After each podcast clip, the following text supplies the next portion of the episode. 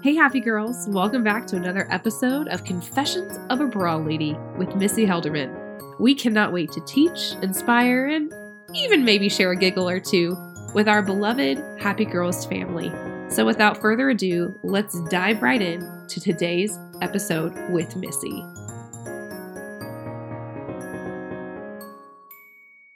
Hey happy girls, this is Missy, your favorite bra lady here. And coming to you from my office. Do you know, it's been a month since, over a month, since I have done a podcast up here. If you've listened to the last few, um, I've been on location and different things like that. You know, wh- whether it was from the parking lot of a Target or a park bench. Yeah. We, we've been kind of around, and there's been a lot of life that has happened over the course of the last month or so. How has it been for you guys? Well, I tell you what, I now am trying to get back into the swing of things after being out of the office for just a few weeks with my dad passing away and stuff. And this past week has been quite interesting because in the process of coming back to work, I have been invited to join a Um, like a mentorship type of thing, a business deal that has required me to go through and do this big old questionnaire and things like, you know, who do you serve? What do you do? What are your goals going forward? What does the business look like for six months, one year, five years? How do you rate the different aspects of your business? All of these different things. What do you struggle with? What are your weaknesses? Where can you, where are gaps that you need to learn more about? And me coming off of being out of the office and out of fitting and really out of the business, I kind of checked out. I'll be honest, emotionally, physically, everything. I did what I could do, what I had to do. And that was about the, the capacity that I had. So getting this questionnaire at the beginning of coming back, what would have taken me probably a couple hours to finish at the most, because really I had a lot of it done back in December.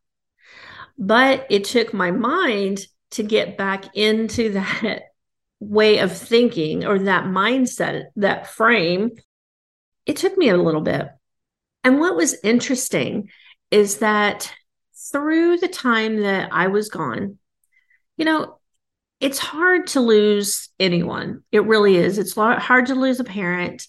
And Dad was really, other than my grandparents passing ten, fifteen years ago, Dad's the closest that has passed on. And I felt like kind of life had stopped. You know, I had done a podcast sharing that about how even though we feel like our life has been dramatically altered, life still goes on. And what happened was the coolest thing. And I want to share this with you. And it kind of has to do with what I'm talking about. But the first day that I came back doing fittings, or even back to the shop after a couple weeks, we have these flower pots that they need to be gotten rid of because we have gotten a new facelift. I think I talked about that at the shop. So we've got new paint on the on our face. You know, we're we're now not a little brown, ugly building. We're white and fun green, and it's just it's happy. And these flower pots are less than that. They're pretty sad. Matter of fact, one just in all that they've done with the shop actually got cracked. So it, we've got a cracked pot. Yes, we do. But everything in it had been dead. You know, over the winter, they were dead. There was nothing in it, just some sticks, and that was it. Coming back to the shop here, one of them is just filled with petunia blooms. Blue and white, or kind of purple and white. And it just made me smile because I was completely sure that they everything in there was dead. We'd had such a hard winter that I was sure everything froze. We weren't going to have anything. That's okay. We were going to toss them out anyway. now they're full of purple blooms and all these pretty blooms. And now it's like, oh, but isn't it just like, it's a great picture to me of how everything feels. You know, I felt like everything was just kind of dead and dying. And all of a sudden there's life that comes out of it. And so with that life, this questionnaire, this questionnaire actually was a great instrument to help me transition from that month off to coming back to work, because it caused me to stop and look at the goals and the direction that I had planned on taking back in December, back in October, November, December, all of that, you know, to project what I, I wanted to see for our business, to see in my personal life, you know, just to see why I was even doing what I was doing. And so I want to take a few moments to ask you, you know, we have gone through, we talked about at the end of the year, what did goals look like for you? And how do we set up goals so that they're attainable and that they're manageable, but, but also measurable, that we would set dates to them so that we would have these milestones to work towards. How are you doing on those goals? Are you where you thought you would be? Are you beyond where you thought you would be? Are you even working towards those goals? I guess that's a good question. What I realized when I had to take and step back and really look at it was, there are a few things that this quarter we're going to probably miss. But that's okay, because I understand I was out for almost three weeks. So you know what? That makes sense. But there are also other things that I had already planned. You know, this is what we're working towards. This is what we're doing, that we actually hit, or we're very, very close to hitting for this quarter, or we're moving in the right direction for this year. Now, with that said, here's what I could do. Oh my gosh, I've totally missed it. I've been out a month. You know, okay, let's talk about weight. Let's just go there, shall we? Okay, because I've been emotionally eating. I'll be the first one to tell you. I think my goal was to eat my, my weight in chocolate. Not really, but that's sometimes how I felt. And maybe not so much chocolate, but ice cream. Oh, gosh, I ate ice cream every day. But I could very well look at what I weigh today, go, you know what? I am not even close to what I wanted to be. And because I have flubbed it up over this last month, why even try? Why even go there? Sweetheart, and this is talking to me too, I screwed up for one month. And honestly, I don't even know, look at it as really screwing up. It's like, I just gave myself grace. This is just how I needed to deal with what I needed to deal with. Out of the last five months that I've been working on these goals, I stepped back from it for one month. Now, here's my choice. Do I stop and completely forget about those five months that I was doing really well? Or do I continue to go and say, okay, look, it is a month in my lifetime. This is something we want to move towards for the next six months, for the next three months, for the next twelve weeks, whatever we want to look at or how we want to measure it. It would be really easy for me to say, you know what, I'm done. I'm tired. I, and I, and I have been, I have felt tired. I have felt, gosh, a gamut of emotions where I just don't want to try anymore. Why do I bother? You know, all of those things. But I also know that that's just my emotions talking to me, and my mind, will, and emotions. Oh my gosh. They can get out of hand. Not only get out of hand, but boy, can they really steer me in a wrong direction. So me taking the time to just stop, get quiet, and even pray about, Lord, what, you know, here are the goals that I had set. Here are the goals that were on my heart to do. What now?